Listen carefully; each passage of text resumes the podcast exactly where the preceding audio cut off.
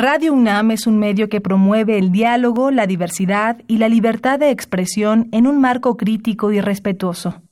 Los comentarios expresados a lo largo de su programación reflejan la opinión de quien los emite, mas no de la radiodifusora. La Comisión Nacional de los Derechos Humanos, la Facultad de Derecho de la UNAM y Radio UNAM presentan Toda sociedad requiere para su funcionamiento regirse por valores, principios, normas e instituciones. A diario escuchamos, leemos y opinamos sobre temas relacionados con la legalidad. Pero, ¿verdaderamente conocemos nuestros derechos y obligaciones? Tu participación es indispensable. Acompáñanos.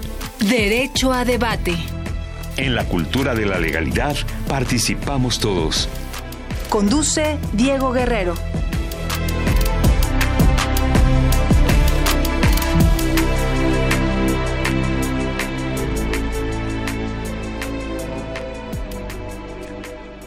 Hola, ¿qué tal? Muy buenas tardes. Bienvenidos a Derecho a Debate en la Cultura de la Legalidad. Participamos todos. Mi nombre es Diego Guerrero y como cada martes les agradecemos que nos sintonicen por el 96.1 FM. El día de hoy, bueno, me acompaña en la conducción quien lleva estado con nosotros, José María Casanova, quien ya lo habíamos tenido aquí en los micrófonos. ¿Cómo estás, José María? ¿Qué tal, Diego? Buenas tardes. Muy buenas tardes también para el auditorio que nos escucha hoy. Eh, pues todo muy bien, un poco de tráfico en la ciudad, pero llegando a tiempo, por suerte. Muy bien, me parece muy bien. Oye, José María, a ver, el día de hoy vamos a platicar sobre suficiencia alimentaria. ¿Qué sabes sobre el tema? Bueno, eh, una definición muy concreta de la suficiencia alimentaria es que es la capacidad de producir eh, alimentos para una nación, ¿no? Para saciar el hambre de una nación. Eh, yo creo que hay cinco puntos o cinco temas con los que se relaciona mucho, que son lo social, lo económico, lo cultural, lo ecológico y lo político. ¿no?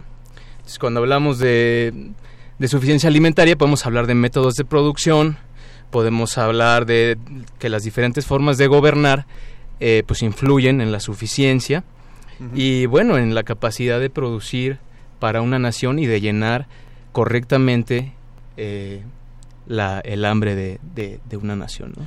Va a ser un tema muy interesante, la verdad es que un, un tema que en ocasiones hemos escuchado, está incluso en el Plan Nacional de Desarrollo, pero profundizar y saber la importancia que tiene y que además nos afecta o nos beneficia a todos los que día a día convivimos, pues va a ser muy interesante abordarlo. Vamos a escuchar las voces universitarias y después presentaremos a nuestras invitadas, no se vayan. Las voces universitarias.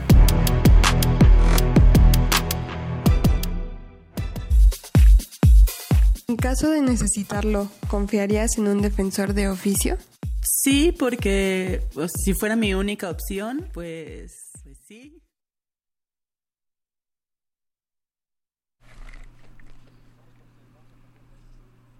Bien, regresamos con ustedes. Eh, estamos en los micrófonos de Derecho a Debate. Vamos a platicar justamente sobre suficiencia alimentaria. ¿Quiénes son nuestros invitados el día de hoy, José María? Bueno, tenemos a la doctora Carolina Ureta Mariana, a la doctora Carolina eh, Carolina Ureta, perdón, Sánchez Cordero. Carolina, muchas muy, bienvenida aquí a Derecho a Debate, el día de hoy tenerte aquí. ¿eh? Todo un placer. Y tenemos a Mariana Vega también. Muchas gracias. Mariana del otro lado del micrófono, el día de hoy como invitada. Muchas gracias, qué, qué emoción estar aquí en Derecho a Debate. Bien, a ver, vamos a empezar a hablar sobre, este, platicábamos con José María sobre el tema de suficiencia alimentaria. ¿Qué es la suficiencia alimentaria, Mariana? ¿Cómo la podemos entender en esta eh, conversación que teníamos con José María o cómo la podríamos profundizar más? Bueno, es que antes que nada a mí me gustaría aclarar que, por ejemplo, hay diferencias que son muy notables cuando podemos hablar acerca de comida, de alimentación y de nutrición, que son conceptos que a la par van muy de la mano, parece que son estrechos, pero sí tienen diferencias. ¿Cuáles serían las diferencias? Por ejemplo, hablar de comida es el acto de todo lo que tú ingieres y que metes a tu cuerpo, eso es comer, eso es la comida. Los alimentos son casi casi la materia prima de la cual nosotros disponemos para alimentarnos, vaya. Y la otra es que tiene que ver con cuestiones de nutrición, es en donde a mí me interesa bastante el tema, porque para hablar de suficiencia alimentaria primero debemos entender que el tema y el fenómeno de la alimentación engloba muchísimas variables. Como ya lo decía José María, es algo que pues va a atravesar bastantes temas. Y en el resto del mundo se, se pone como agenda número uno porque vaya, si tu población no tiene alimento suficiente, ¿cómo vas a tener una población? Entonces, hablar de suficiencia alimentaria no es solo que haya alimentos suficientes ni que las personas estén comiendo, tiene que ver también con qué comes, por qué y cómo lo sustentas. Carolina. Sí, y justo eh, vienen dos conceptos muy importantes que están relacionados con la suficiencia alimentaria. Eh, pero que no nada más implica el que exista la suficiente producción, que es la, la seguridad alimentaria, que eso no nada más es que exista la producción, sino que la gente también pueda tener acceso a él, ¿no? Por eso, eh, pues grandes autores dentro de la agroecología, como por ejemplo el investigador Altieri de la Universidad de Berkeley, dice que una de las problemáticas más importantes sobre la seguridad alimentaria no necesariamente tiene que ver con que no existe alimento en el mundo, sino que la gente no tiene acceso físico a él o entonces es más bien la pobreza y eh, la falta de equidad en la distribución. Muy bien, pues bueno, ahora sí vamos a escuchar las voces universitarias que habíamos tenido un problema técnico, pero para que sigamos hablando sobre suficiencia alimentaria con José María Casanova como conductor invitado y con la doctora Carolina Uretra Sánchez Cordero y con Mariana Vega. No se vayan. Las voces universitarias.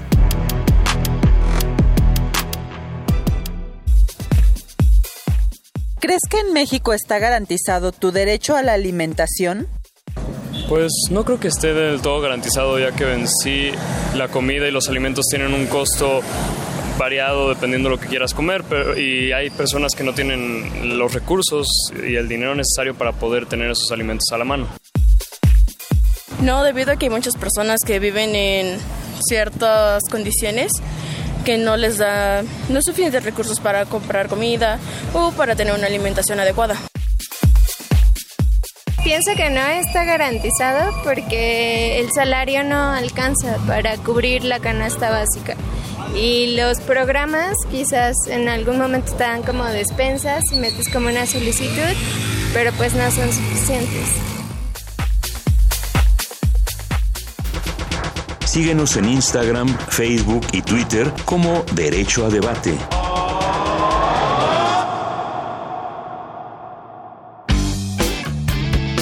Queremos que entres al debate. Llámanos al 55 36 43 39 y participa. Derecho a debate. 55 36 43 39 son nuestros teléfonos. Estamos en las redes sociales como Derecho a Debate. Estamos el día de hoy, tenemos como invitado a José María Casanova, quien es estudiante de la Facultad de Ciencias, y tenemos como invitadas a la doctora Carolina Sánchez Puretras Sánchez Cordero, y a Mariana Vega. Y bueno, estamos hablando justamente de esta parte de la suficiencia alimentaria, cómo la entendemos, el concepto que ya nos había mencionado José María Casanova y que había profundizado Mariana Vega. Eh, los micrófonos para José María Casanova. Bueno, yo sí le eh, querría preguntar a la doctora Carolina Ureta, eh, más o menos, ¿cuáles son los problemas en la distribución, en la repartición de los alimentos en México? ¿Por qué hay comunidades que no tienen acceso a veces a, ciertos alimentos, que tienen déficit de, alimentación. Pues eh, realmente está muy estrechamente relacionado con la pobreza. Este, entonces, por ejemplo, las cifras del Coneval nos indican que más o menos 20 millones de personas están en pobreza y pues esa situación es la que las lleva a tener eh, falta de seguridad alimentaria. No tienen, o sea, eh, quizá existe el producto en el supermercado, en los mercados locales, etcétera, pero no tienen suficientes ingresos para poder eh, obtenerlos, ¿no? La repartición de las tierras también, pues falta de infraestructura para llegar a algunas comunidades. y luego resulta un poco controversial porque justo estados que tienen poca seguridad alimentaria por pobreza son estados que producen mucho, como por ejemplo Chiapas, Michoacán, Estado de México, son de los estados que tienen eh, una mayor cantidad de gente eh, con poca seguridad alimentaria, pero que producen mucho. Entonces resulta un poco contradictorio. Justamente ahorita que habla sobre la seguridad alimentaria, eh, pues a mí me suena como un, un, un peligro, ¿no? sobre los alimentos que consumimos ¿Qué nos podrías decir sobre la seguridad alimentaria en México? ¿Cómo está em, cuáles son sus relaciones con la, con, con, la producción. Pues bueno, este, como les había mencionado hace poquito, eh, existen diferentes versiones. Se dice que se, se, produce ya lo suficiente como para poder abastecer a todos, pero que en realidad la problemática está en cómo está distribuido, ¿no? Eh, por otro lado, también está relacionado otro concepto que, se, que a su vez se vincula con seguridad alimentaria, que se llama soberanía alimentaria. Y eso tiene que ver um, con la capacidad que tienen las naciones para poder definir sus propias políticas agrarias. Y y el problema aquí es que, por ejemplo, existen pocas transnacionales que son las que determinan el precio de las semillas, ¿no? Eh, entonces, bueno, pues aquí se vería comprometida la seguridad, la soberanía alimentaria, porque realmente nosotros no somos los que estamos determinando las políticas públicas o, viendo, eh, facilitando las semillas, sino son eh, las compañías transnacionales que obviamente van a estar viendo mucho más por sus propias ganancias que por tratar de alimentar a las naciones. Eh, entonces, bueno, en México creo que eso sería uno de los grandes problemas, que nuestras semillas están en manos de transnacionales, eh, que tenemos que seguir apoyando mucho más nuestra propia investigación en el INIFAP, que fue abandonada desde hace como unos 30 años. Eh, entonces, empezar nosotros a generar esta diversidad, que se, que, que se ha ido encaminando mucho más al monocultivo tecnificado. ¿Qué es eso? Eh, ¿Qué, ¿Qué, significa eso? El monocultivo tecnificado significa que eh, se siembran pocas especies en campos muy vastos y con maquinaria, eh, con muchos fertilizantes y pesticidas que no siempre tienen un control adecuado. O sea, hay poco conocimiento del sistema. Eh, agrícola, entonces eso lo convierte en un sistema mucho más vulnerable a plagas, mucho más vulnerable a cambios en el entorno, entonces esa es nuestra situación. Ahora, hablamos de la parte económica, o sea, hay un factor económico. ¿Cómo se relaciona este tema de suficiencia alimentaria con otros temas como los sociales, los culturales y los políticos, Mariana? Es que tiene que ver con todo. Es algo que menciona atinadamente Carolina, que es el, concepto sustentable, o muchas veces entendido como sostenible, que siempre apunta al tema económico. ¿Por qué? Porque, claro, tú como gobierno o como para alimentar o abastecer a una población de alimentos, que, ojo, es distinto a nutrirlos y que estos alimentos les sirvan en una dieta equilibrada. Eso es como otro tema. Pero el chiste no es solamente tenerlo y entonces que resulte viable económicamente tener cierto cultivo de este alimento. Pensemos en México con el caso del maíz. México es el país que consume maíz pues por todos lados, todo tiene que ver con el maíz. Sin embargo, entran, por ejemplo, debates éticos en cuestión de transgénicos, ¿no? Entonces, ¿qué te conviene? Pues bajo, ti claro, tienes una menor inversión económica, tienes mucha mayor producción y además la garantizas durante todo el año. Esto no lo vuelve sustentable ni sostenible. A mí me gusta poner este ejemplo de que es una pirámide. Pensemos en un triángulo que tiene que ver con aspectos económicos, sociales y medioambientales. Cuando estos tres se encuentran en balance, hablamos de algo que es sustentable. Por ende, garantizamos y tendríamos casi por casi el 100% asegurada la seguridad económica y por ende la alimenticia. Pero lo que ocurre en esto que es muy interesante, tú como gobierno no te vas a poner a ver si estos alimentos tienen que ver, por ejemplo, con la dieta del mexicano. Y aquí es otro señalamiento que a mí me encanta hacer. Dieta no tiene que ver con lo que pensamos de restringirte de ciertos alimentos o que sea para hacer ejercicio, etcétera. La dieta es todo lo que tú consumes y con estadísticas que, por ejemplo, como atinadamente dices, Coneval o muchas otras instituciones han hecho, la dieta del mexicano no se basa en alimentos que te aporten calóricamente o que sean buenos para desarrollar tu, tu cuerpo y tu día a día, sino que tu dieta tiene que ver con lo que te dé muchísimas calorías para que puedas llevar a cabo tus actividades. Lo vemos que en cada esquina pues hay tacos, el precio es menor. Y la gente piensa que tener una alimentación sustentable va a implicar pues gastar muchísimo dinero, ¿no? Por esto de que se pone a veces de moda la comida sin, sin gluten, la comida detox o los cetogénicas, etcétera, ¿no? Eso siempre llega de moda y pareciera que es la solución, pero no es así. Pero a ver, nuestros estudiantes que nos están escuchando de pronto salen de sus clases y lo más cercano que tienen pues son los tacos de canasta, o sea, este tipo de alimentos que la verdad es que si lo hacemos comparativamente en términos económicos del bolsillo del estudiante, pues eh, podría comer con 40, 50 pesos en relación quizá a este tipo de dieta. O sea, la parte económica me parece que es importante eh, no dejarla de lado porque sí podemos generar, incentivar, o sea, un tema de, una alimentación sana, pero en términos reales económicos en el bolsillo, ¿cómo afecta esta parte, no, Carolina? Pues sí, aunque también hay mercados locales, mercados sobre ruedas o incluso te puedes ir a zonas eh, cercanas zonas rurales de producción dentro de la Ciudad de México, que muchos no sabemos, pero bueno, muchos no saben, pero Eh, más del 50% del Distrito Federal, bueno, de la actual Ciudad de México, es área de conservación y de producción rural. Entonces, eh, aquí se produce también bastante alimento, incluso maíz, y tenemos razas de maíz nativo dentro de la Ciudad de México. Entonces, nada es cosa así de organizarse, em, pero yo creo que sí puedes tener facilidad de tener alimentos sanos, eh, nutritivos, si te lo propones. Em, sí, sí tiene que haber cierta organización, pero y, no necesariamente es más caro que ir a la tiendita y comprarte unos chocorroles, que además pues, está fatal. José María Casanova. Eh, bueno, Mariana eh, dijo unas cuantas, unos cuantos conceptos. Sobre todo eh, sacaste lo de los transgénicos, ¿no? Algo muy controversial en nuestro tiempo. hasta la directora del CONACIT está muy en contra de los transgénicos. ¿Qué pasa con los transgénicos, doctora? Sí, bueno, Hoy, sí. En Eh, México. Pues es un tema que quería aquí sí señalar después de tu comentario. Eh, bueno, los transgénicos, para los que no sepan, eh, son eh, organismos genéticamente modificados. Son organismos, en este caso, por ejemplo, el maíz, que es como el más controversial para, nos, para nosotros, porque nosotros como país somos centro de origen y diversificación del maíz, que les insertan un gen que proviene de otro organismo, en este caso una bacteria, por ejemplo. Y entonces esta bacteria eh, produce una proteína que es pesticida. Entonces se la insertan al maíz y el maíz, por ende, produce esta proteína y en teoría ya no tendrían que meter pesticidas. Pero esto no ha sido así.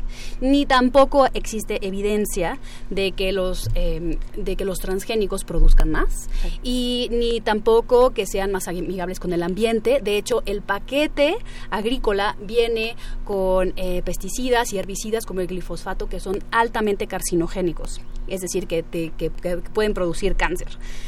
Entonces, realmente es, es- una mentira esto, eh, digamos, publicitaria, porque no existe evidencia científica que nos demuestre que, que se produce más a través de transgénicos. Muy bien, ¿y por qué estas campañas de alguna manera que justamente se van en ese, en ese rumbo? Pues porque existen, eh, son pocas las compañías transnacionales que están encargadas de toda la producción de la semilla y distribución y, eh, y venta de semilla en nuestro país y tienen mucho poder económico y y pues hay, digamos, información falsa al respecto. Pero incluso si tú te metes a la página de Monsanto, jamás te van a decir que ellos producen más que una variedad híbrida, este que ya tiene bastante tecnología y demás, como en Sinaloa, que se pueden llegar a producir hasta 16 toneladas por hectárea de maíz, es, eso ya, ya es muy alto, no necesitan ser transgénicos. José María. Sí, los transgénicos han sido un problema últimamente, igual en, en México. Eh, tienen también la capacidad de reducir la biodiversidad. ¿no? Eh, genéticamente los transgénicos son muy eh, peligrosos, muy rudos con, con- con las especies silvestres, por ejemplo, del maíz. ¿no? Y justamente Mariana ahora tiene un, un- un programa muy bueno en donde se van a ir a, Gracias. a, a recorrer todo México y a, y a hacer un, un recuento Aprovechando de el la comercial, diversidad, aprovechando el Sí, comercial. de la diversidad biológica, ¿no? Es, un- es muy, algo muy importante esto, cuidar nuestra biodiversidad. Claro. Y los transgénicos es algo que no lo hace, ¿no? Puede ser que llene algunas cosas, pero Mariana. Que además no es solo el tema de los de los transgénicos, yo lo diría, José María, sobre todo pensando ahora de que lo que buscamos es asegurar la suficiencia alimentaria. Tenemos que ver que esta demanda no es obviamente solo porque pues la población quiera consumir todo el tiempo maíz, tiene que ver con muchísimos factores más que regreso al término de que lo social y las culturas de nuestras sociedades tienen que ser el factor número uno a considerar. Si hoy en día a ti te dijeran que tú no tienes la capacidad de ir al centro comercial y comer en el fast food, obviamente vas a pelear porque es tu derecho y además es una elección que tú tienes de comer y meterle a tu cuerpo al final del día lo que tú desees. Sin embargo, si tú no tienes información suficiente sobre qué es lo que tu cuerpo requiere de una manera natural, que además pensamos que estamos en el país donde número uno son cardiopatías, donde tenemos eh, obesidad infantil, donde tenemos diabetes a más no poder.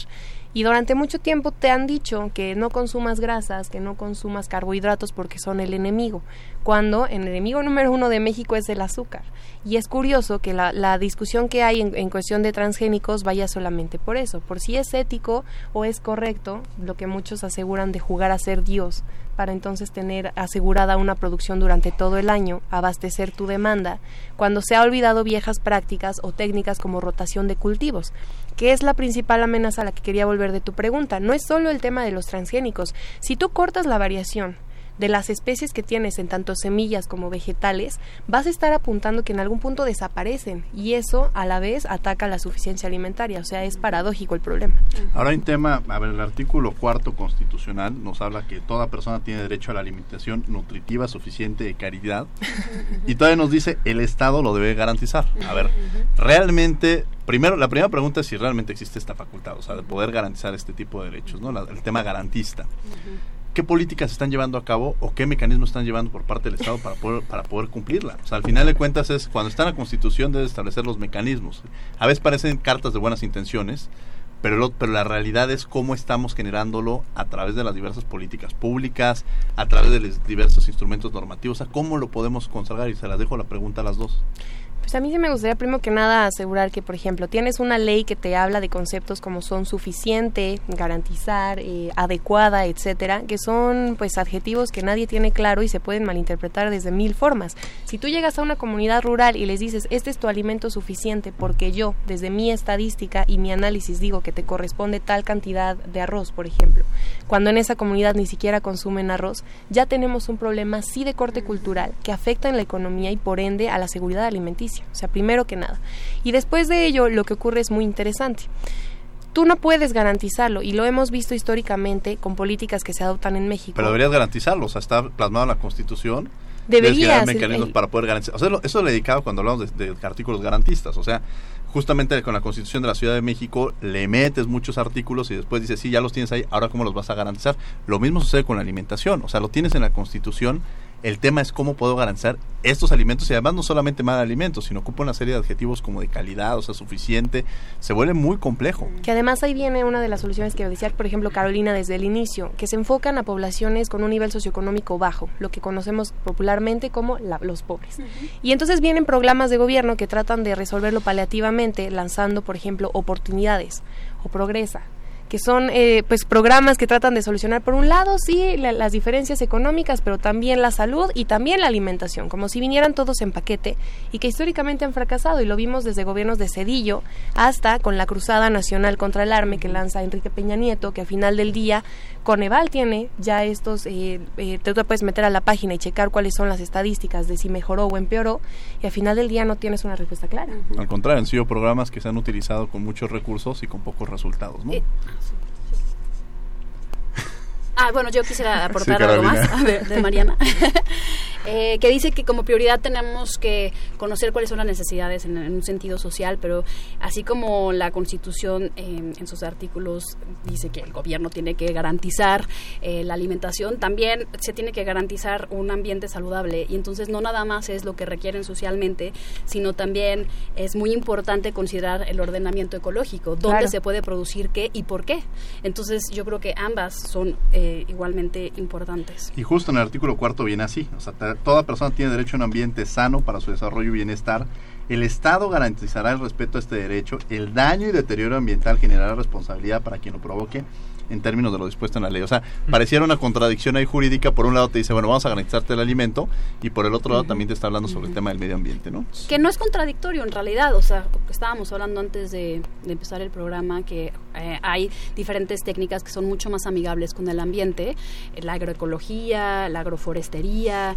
Entonces, eh, muchas veces se piensa que es contradictorio el producir más eh, y porque impactas en el ambiente. Y claro que sí hay cambio de uso de suelo y eso tiene un impacto importante, pero depende de cómo es ese cambio de uso de suelo. Puede ser mucho más amigable con el ambiente e incluso tener servicios ambientales como captura de dióxido de carbono, este, filtración de agua. Entonces, em, depende de las técnicas que se aplican. Quizá no contradictorio, pero a veces sí podrías entrar en un tema de ponderación, ¿no? O sea, que, en un tema de revaloración. Pero si tienes un ordenamiento ecológico adecuado, tú sabes dónde puedes producir, porque te va a dar... Y tenemos un... sí, este, claro, Econavio se encarga de hacer todo el ordenamiento ecológico. Y aquí el problema que entra en unir todo esto y que en realidad si nosotros por parte de la comunidad académica o comunidad científica lo sabes y los datos están no son nada nuevos, no es que de la nada se nos ocurriera el tema, sino que tienen años de trabajo de investigaciones que lo, lo, avalan, por ejemplo, viene a México y díselo a un partido verde, que por ejemplo podría gestionar este tipo de cosas y en qué tienen puesto el interés. Claro.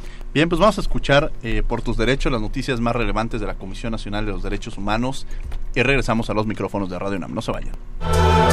Por tus derechos. El Comité de Derechos Humanos de la Organización de las Naciones Unidas responsabilizó al Estado mexicano de la desaparición forzada de Cristian Telles Padilla, estudiante de Ingeniería Industrial, interceptado por la policía en octubre de 2010 en Veracruz. El dictamen se dio a conocer el pasado 5 de agosto en la sede del comité, ubicada en Ginebra, y da al Estado mexicano un plazo de 180 días a partir de su enunciación para informar sobre las medidas y avances en la investigación. Para la Comisión Nacional de los Derechos Humanos, este dictamen constituye un precedente importante para México, pues exhorta al Estado mexicano a llevar a cabo la investigación rigurosa, imparcial y efectiva sobre las circunstancias del caso Telles Padilla, este hecho es una oportunidad para que el Estado mexicano aplique los estándares internacionales de manera adecuada y proteja a todas las personas de las desapariciones forzadas. La CNDH refrenda su compromiso de observar al Estado mexicano para generar mejores condiciones para las y los defensores de los derechos humanos. Para este organismo público es importante generar un sistema de políticas públicas adecuadas, contar con los recursos suficientes y la coordinación de los tres poderes de gobierno para proteger y esclarecer los casos de defensores agraviados o lamentablemente ultimados. El ciclo, argumentando los derechos humanos, te invita a las mesas de análisis, la práctica de la tortura y otros tratos o penas crueles en el sistema penal de justicia. Exponen Javier Figueroa Castellanos, del Instituto Nacional de Ciencias Penales, y Carlos Garduño Salinas, de la CNDH. Modera Astrid Itzel Alcántara, jueves 22 de agosto a las 18 horas, en el auditorio del Centro Nacional de Derechos Humanos, Avenida Río Magdalena 108, Colonia Tizapán San Ángel. Informes al 5481-9881, extensiones 5110 y 5132. Entrada libre. Mamá, voy a trabajar. Te traigo la cena en la noche. Sí, mijo. Aquí te espero. Después de esta despedida, Leticia ya no volvió a ver a su hijo. Se unió a mujeres y hombres que buscan a sus familiares desaparecidos y exigen justicia. Las autoridades deben buscarlas y sancionar a los responsables. Todas las personas desaparecidas están presentes. Comisión Nacional de los Derechos Humanos. Escuchas Derecho a Debate.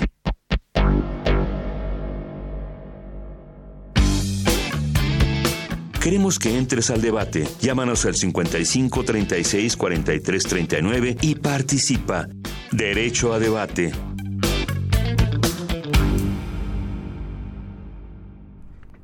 Estamos de regreso en Derecho a Debate, 55 36 43 39 son nuestros teléfonos. Estamos en las redes sociales como Derecho a Debate.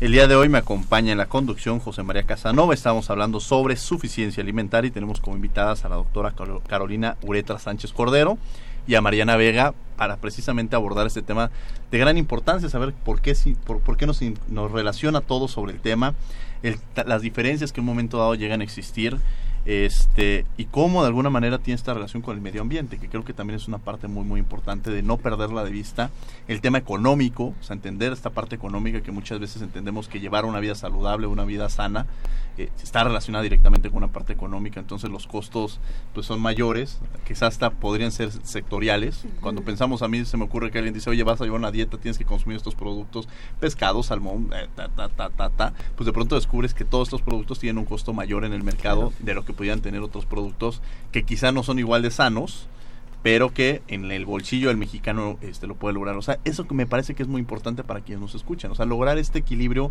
entre proteger el medio ambiente, sí, tener productos de calidad también, pero también cuidando la parte económica, que creo que es sustancial. José María Casanova. Sí, eso es muy importante, Diego. Eh, estaba revisando hace poco cifras y México es el doceavo productor de alimentos mundialmente, ¿no? Entonces, ahorita el gobierno le ha apostado mucho más a hacer exportaciones, a, tener una producción muy grande Y eso le ha pegado durísimo a la población.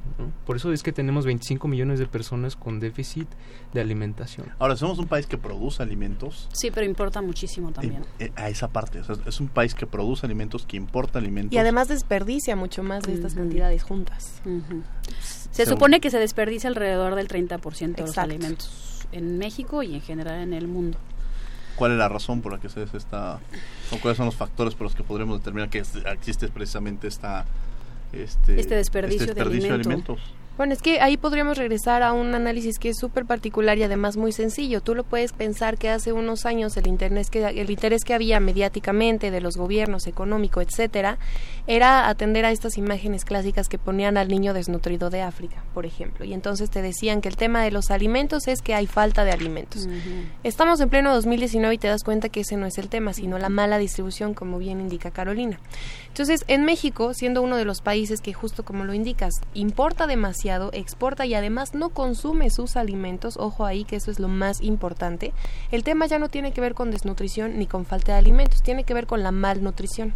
Entonces, eso que indicas, Diego, de decir que si tu estudiante o X persona transeúnte de pronto piensas que alimentarte bien y ser consciente del cambio climático tiene que ver con que no, es que es demasiado esfuerzo andar llevando mi topper o me va a costar mucho más el alimento eco-friendly. No, no, no. Dejando eso de lado, si tú regresas a viejas prácticas, como consumir local, a los productores y además en un consumo económico ético que no tenga que ver con qué es bueno o es malo. Lo ético va a ser con qué? Pagar lo justo pagar a los productores locales de alimentos que se producen en tu comodidad y además que van por estaciones. Si todo el año tú vas a querer consumir la misma fruta, pues ojo ahí, algo te indica que estás sobreexplotando este producto. Entonces yo creo que ahí es el, tema vital que apunta hacia ello. ¿Y dónde entran estas responsabilidades? A ver, pensamos quizá en esta responsabilidad social, eh, quizá el gobierno, ¿no? En las políticas públicas que pudiera implementar, pero también la responsabilidad individual. ¿Hacia dónde van estas responsabilidades individuales, no? Quizá me gustaría entenderlo de esta parte. el sector privado quizá o las empresas pues que consuman estos productos este nacionales se me ocurre de pronto en países como Ecuador no que en alguna ocasión alguna empresa de, hamburguesas este empezó a traer papas de, de Australia. Entonces el presidente les dijo a ver nosotros somos uno de los principales productores de papas o sea si quieres seguir vendiendo en este país tienes que consumirnos a nosotros. O sea, quizás ese tipo de políticas que no son una imposición, sino un tema de, de, la construcción de una política pública por parte del Estado y que le corresponde, construir estas políticas que permitan de alguna manera el consumo, el consumo este eh, local pero también nos lleva a esta parte individual. ¿Cuál sería la responsabilidad que tenemos, como mencionabas, Mariana, ir al, ir al mercado, quizá, o sea, empezar a construir una cultura distinta a lo que estamos haciendo, ¿no? O sea, que me parece que el equilibrio o la responsabilidad recae en todas las partes, ¿no? Además de eso, que claro, son eh, pues acciones que puedes hacer, que es lo que de pronto se pone de moda en cuestiones de cambio climático, el dejar de usar ciertos productos, el ser consciente de tu huella ecológica en el mundo, que son vitales, y además información hay muchísima. La otra también depende de utilizar eh, mecanismos u organismos que tenemos tenemos al alcance, como por ejemplo eh, atención al consumidor.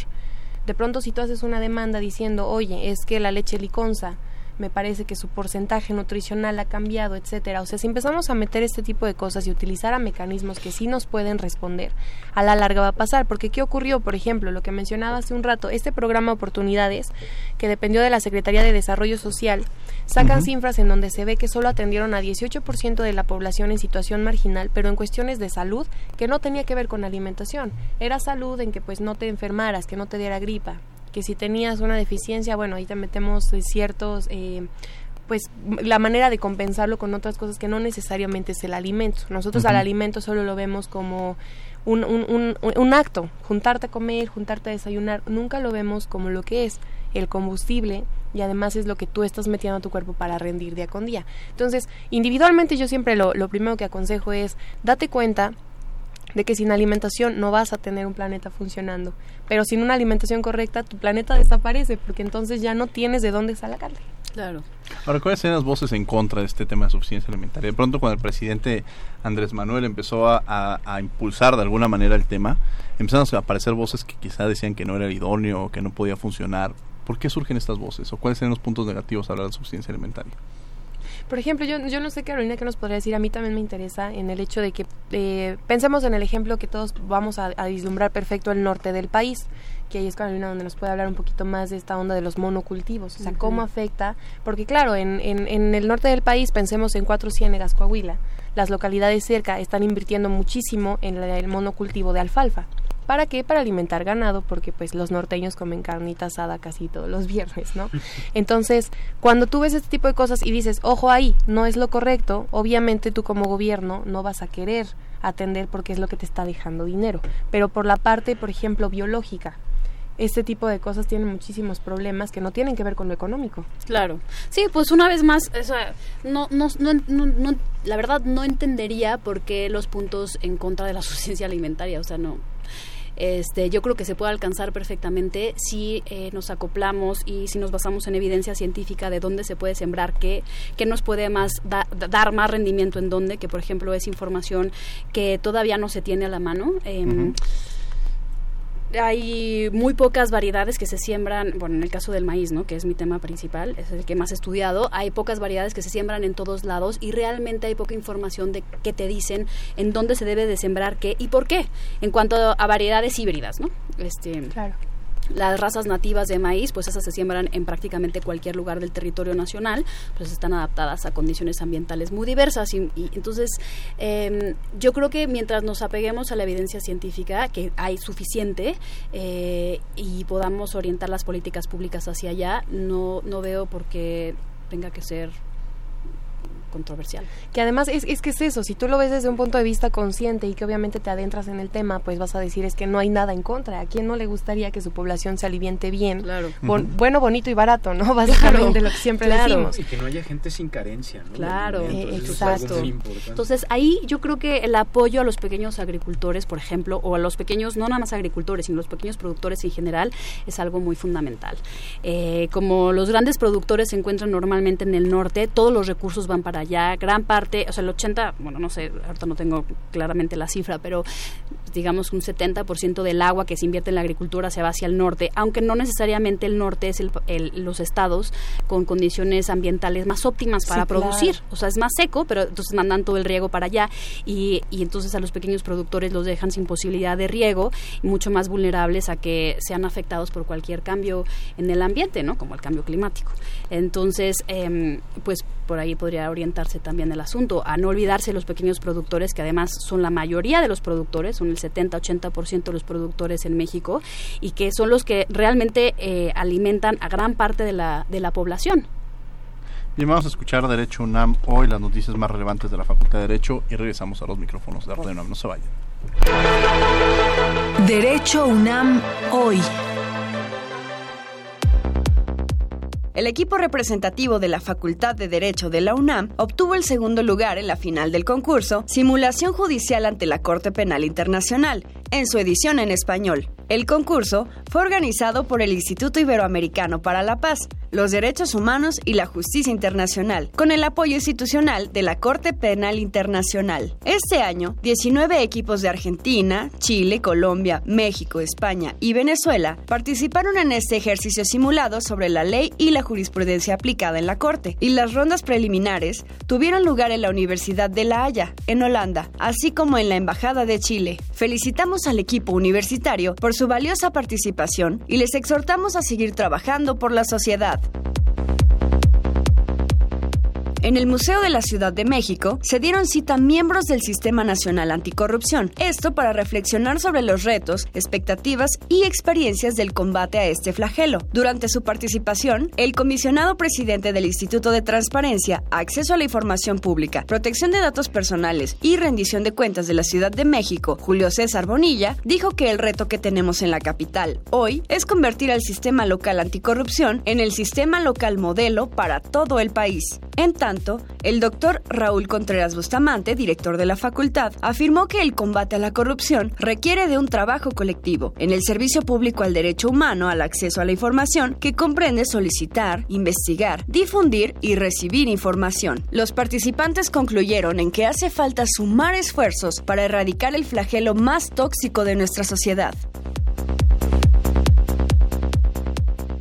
Donar puede salvar vidas. Conoce los mitos y realidades de la donación de órganos y tejidos en las conferencias que ofreceremos los días 22 y 30 de agosto en el auditorio Ignacio Burgoa Orijuela. Elige el horario. Puedes asistir a la 1 o a las 5 de la tarde. Te esperamos. Síguenos en Instagram, Facebook y Twitter como Derecho a Debate.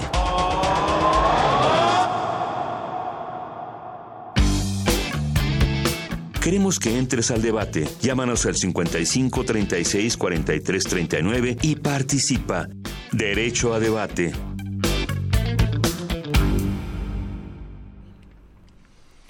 Bien, estamos de regreso en los micrófonos de Derecho a Debate. El día de hoy me acompaña en la conducción José María Casanova. Tenemos como invitadas a la doctora Carolina Uretra Sánchez Cordero y a Mariana Vega, que la tenemos este, el día de hoy del otro lado del micrófono. José María Casanova. Bueno, yo le quisiera hacer una pregunta a Mariana Vega. Eh, Mariana, ¿qué se necesita? ¿Cuáles son eh, las cosas nuevas que se pueden promover en una política pública para que haya suficiencia alimentaria en México? si yo tuviera la respuesta a esa, José María, créeme que no estaría aquí, ya estaría ahora sí que en otro lugar luchando porque esta situación cambiara, porque justo es la pregunta del millón. ¿Qué haría falta o qué funcionaría? Yo en estos estados, por ejemplo, analizando de distintos puntos de vista de las disciplinas, no lo sé. Pero lo que sí sé es que es un tema de voluntad. Por ejemplo, ahora en el corte le comentaba, con lo que comentaba Carolina este, antes de ir a corte, sobre pues si ya la comunidad científica, los investigadores, quienes hacen ciencia y se dan cuenta con evidencia, así que con, con los papeles en la mano de que hay una situación y prácticamente tienen la respuesta de cómo revertirlo, ¿qué hace falta? Bueno, que del otro lado haya voluntad. Y es ahí en donde atendiendo al tema de, del programa que es derecho a debate, por ejemplo, hablando de leyes y etcétera, te das cuenta que hay una lista interminable de leyes que no tienen que ver solo con el artículo 4 que te garantice alimentación tiene que ver con regulación en materia de producción, de energéticos, de impuestos sobre la renta, desarrollo este, forestal sustentable, etcétera. La lista de verdad continúa. Entonces, claro, tú como gobierno o como gobiernos, porque hablamos de periodos de sexenios anteriores, no se han puesto a la tarea o el fin de decir vamos a acabar con esto y atender a las recomendaciones que, por ejemplo, nos hacen con Agenda 2030 con estos 20 con estos puntos que en uno de ellos dice, pues es que es garantizar la alimentación a la vez que cuidas el agua, pero también a las especies, entonces cómo lo unes y quién lo une. Ahí falta voluntad, muchísima. Pero sería el único tema que estaría pendiente, el tema de voluntad, o sea, por, para llevarlo a cabo sería el único punto que dejaremos en el aire. Yo es donde, ¿Por qué no? Pues, o sea, justamente decías, no estaría aquí. Entonces, ¿qué hace falta? Yo creo que aquí debe de haber una mayor, mayor conexión entre la ciencia y los tomadores de decisiones. Debe de haber alguna forma de traducir lo que se pone sobre la mesa eh, por las investigaciones que se han realizado y la gente que puede eh, crear esas políticas públicas. Y sí se han tratado de articular este, o sea, pues esfuerzos, ¿no? Por parte, por ejemplo, de la CONAVIO, del INEC, este, de invitar eh, investigadores expertos en diferentes temas, pero pues esas instancias que, tienen mucha mayor relación con los académicos, eh, siempre, bueno, muchas veces están solamente limitados a dar consejos, pero no tienen por qué hacerles caso. Entonces, pues mm, quizá no nada más es cuestión de voluntad, pero también... Eh, de cambiar de visión y, aprender a priorizar no nada más lo económico, sino también poner en la misma balanza lo ambiental, lo social, eh, ver a largo plazo y no resolver de momento. Yo creo que ahí para darnos a lo mejor mm, cuenta mucho más claro es algo tan sencillo como pensar que estamos en México un país que se siente muy orgulloso y demanda al mundo su riqueza gastronómica, que es patrimonio cultural inmaterial, y lo pronuncia por todos lados. Si hay foros internacionales, nacionales, ahí está siempre. La gastronomía mexicana como cocina milenaria, que bla, bla, bla, bla, bla, y lo adornan muy bonito, y sí, pero ¿qué está ocurriendo? Que la mayoría de tu población no es el alimento que consume, no, no, no está basando su dieta diaria en esto, sino que ahí viene muchísima intervención de las transnacionales y donde otra producción que México importa se está consumiendo. Entonces ahí es paradójico que tú digas, ¿les vale la comida? No, porque la pronuncian ante el mundo como un orgullo. Lo que sí les vale es la alimentación de tu población y entonces es el problema. Importar un producto pues significa que haces un cambio total en la estructura social de tu población, que es lo que te decía. Ahorita ya no concibo yo una persona que no sepa la cadena de hamburguesas más famosa o la de cafés o la de pizza, pero eso hace años no existía y ahora lo vemos como un lujo que se inserta en un sistema de producción capitalista que apunta a lo que decía José María un poco. No es solamente eh, la producción agrícola, por ejemplo el número uno de gasto energético, ya sea combustible o como lo que tú quieras incluso las energías limpias van a tener que ver en esto. Entonces, producir alimentos implica un costo energético enorme. El número uno, porque como bien decía Carolina, pues produces muchísimo alimento. Entonces, ¿para qué produces tanto y gastas tanto energéticamente dañando al medio ambiente si a la vez vas a importar productos que no se adecuan a tu estilo de vida? Carolina, yo entré un poco a la pregunta que le haría José María Casanova. Hablábamos tema, tema de voluntad, pero decía Mariana, yo no estaría aquí. ¿Cuáles serían las medidas que tú pondrías sobre la mesa, que tendríamos, o sea, puntos específicos en los cuales se debería trabajar para el tema? Pues tratar de que haya mayor comunicación entre la academia y los tomadores de decisiones y, gobierno, diferentes instituciones de gobierno, y que realmente, eh, pues sí pudieran hacer caso de las recomendaciones, que realmente sí se tomaran en cuenta. Em, yo creo que últimamente las políticas públicas y, por ejemplo, todos eh, los fondos en apoyo a la investigación están muy enfocados a que tus investigaciones ya tengan un impacto directo en la sociedad. Entonces, esto sí alinea a los investigadores a que la, a que la ciencia básica, o sea, la ciencia que estés eh, llevando a cabo en, cualquier momento de tu carrera académica, esté mucho más eh, vinculado a que tenga un impacto social. Y y eso pues me parece una medida adecuada, por ejemplo, ¿no? Por lo menos un primer paso. Pero sí debe de haber una mayor comunicación, debe de haber un mayor acercamiento. Que te digo, sí creo que hay algunas... Ya ha habido este acercamiento y me voy directamente al tema de las universidades, ¿no? O sea, el papel que juegan las universidades y cómo construir este puente para que sean escuchar las universidades y tomar las mejores decisiones. Que creo, me parece que eso es lo importante. O sea, eh, de pronto no, quienes están escuchando ven que el tema de suficiencia alimentaria lo vería como algo que ya tiene está plasmado me decían no hay trabas o sea todo tiene que funcionar o sea en un término general todo se escucha muy bien hay hay varias leyes que, que tocan el tema eh, en la exigibilidad pues también sería interesante abordar cuál es la exigibilidad en el momento dado se tiene para ejercer estos derechos o sea, todo se ve tan bien que de pronto cuesta trabajo entender que no se lleva a cabo y también nos cuesta trabajo entender, pues precisamente hacer este llamado para escuchar a las universidades y cuál sería el papel que deben desarrollar. Pues el, el, papel de las universidades es fundamental, son las que llevan a cabo la mayor parte de la investigación en toda la República. Entonces, eh, debe de haber una mayor conexión definitivamente con los académicos que formamos parte de las, de las universidades. Eh, yo creo que también una, un impedimento importante pues es que estamos insertos en, en, en pues en un sistema que le da de por más peso a, la a todo lo que tiene que ver con lo económico eh, versus el ambiente, versus el bienestar social. Entonces creo que ahí eh, pues pudiera estar una de las principales. Y, económico a corto plazo, o sea, porque si lo viéramos después luego a largo plazo, pues ya no sería el tema radical que muchas veces sucede es que no estás previniendo, lo que estás haciendo es resolviendo el problema. Por supuesto, de manera inmediata. De inmediata, a largo plazo, claro. que, creo que ese sería el punto, o sea, que lo entendieran quizás las, las personas responsables de las políticas públicas como una medida que a largo plazo nos va a beneficiar. ¿Y otros países lo hacen? O sea, ¿otros países sí han tomado esta medida o es un problema que nos compartimos con otros países, Mariana? Por ejemplo, la situación que se vive en México y en el resto de lo que consideramos hoy en día América Latina es muy diferente a lo que se vive en Europa.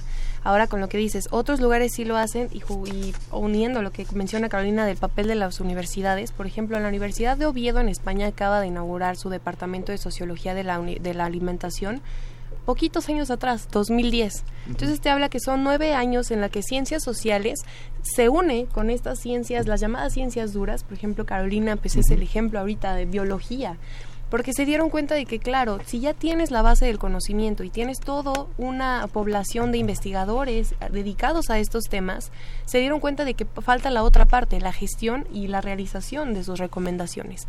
Por ejemplo, España sí lo implementó otro de los países que lo hace es China. Por ejemplo, tú te pones a comparar eh, el, nivel nutricional o vaya la, la, tabla nutricional que siempre en México también se habla de que está alterada porque no te mm. dicen la realidad y eso lo hacen los científicos.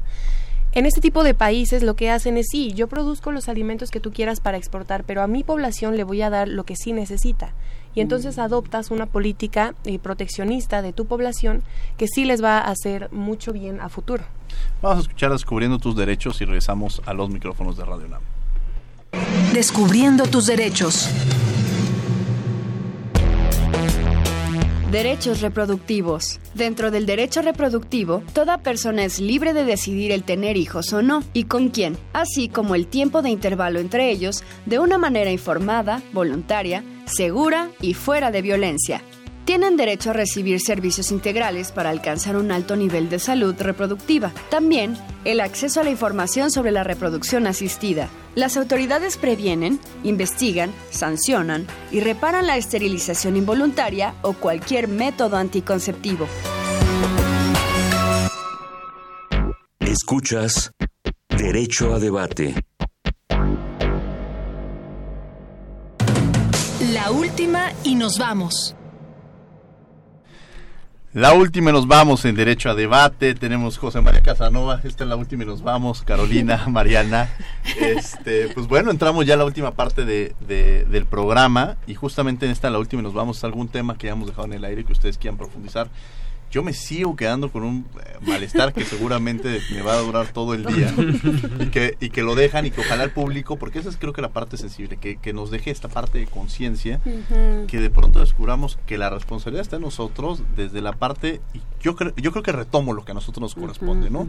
De pronto podemos decir, el gobierno no le está metiendo, el gobierno no se está preocupando, de pronto podemos decir, el sector privado no está poniendo incluso el número de calorías que puede llegar a tener un producto o la cantidad de azúcares que tiene, bueno, pero también de nuestra parte, ¿Cuántas veces estamos yendo nosotros al mercado eh, del barrio y vamos y consumimos estos productos locales? O sea, ¿cuántas veces lo estamos haciendo? Y creo que de ahí parte nosotros la responsabilidad que podamos llegar a tener, pero también empezar a impulsar, impulsar, impulsar y entenderlo. Me parece que quienes nos escuchen y que también están responsables de las políticas públicas, entenderlo que esto no es un gasto. La gran diferencia entre un gasto es algo que se va a perder. Esto es una gran inversión y ocupo la palabra no solamente inversión, sino una gran inversión en futuro, porque en esa medida vamos a empezar a entender en, los años venideros vamos a tener gente que está alimentada y en la alimentación parte la producción que tenga una persona, en la alimentación parte casi toda la conducta que día a día tenemos todos los individuos. La última nos vamos, Mariana.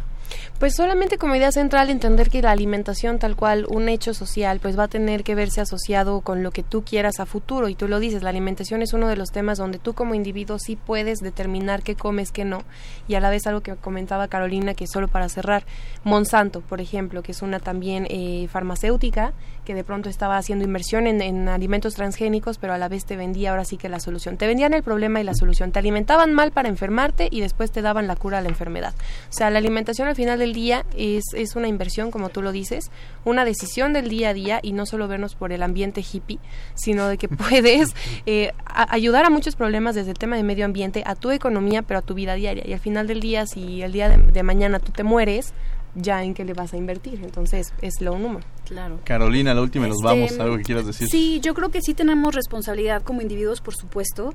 Eh, tenemos que ser más conscientes en lo que consumimos en general, no nada más en alimentos, sino en todo, en cómo nos vestimos, en cómo eh, impactamos al mundo, porque la cuestión de la suficiencia, soberanía y eh, seguridad alimentaria también tiene que ver con patrones de consumo. Entonces, eh, si vivimos más eh, sosteniblemente, pues vamos a aportar y eh, de manera positiva en todo lo demás. Y sí creo que hay una responsabilidad muy importante por parte de las políticas públicas, eh, por ejemplo, etiquetar mejor los alimentos, eh, apoyar, por supuesto, con ciertos subsidios eh, a, lo, a las agro a los pequeños productores.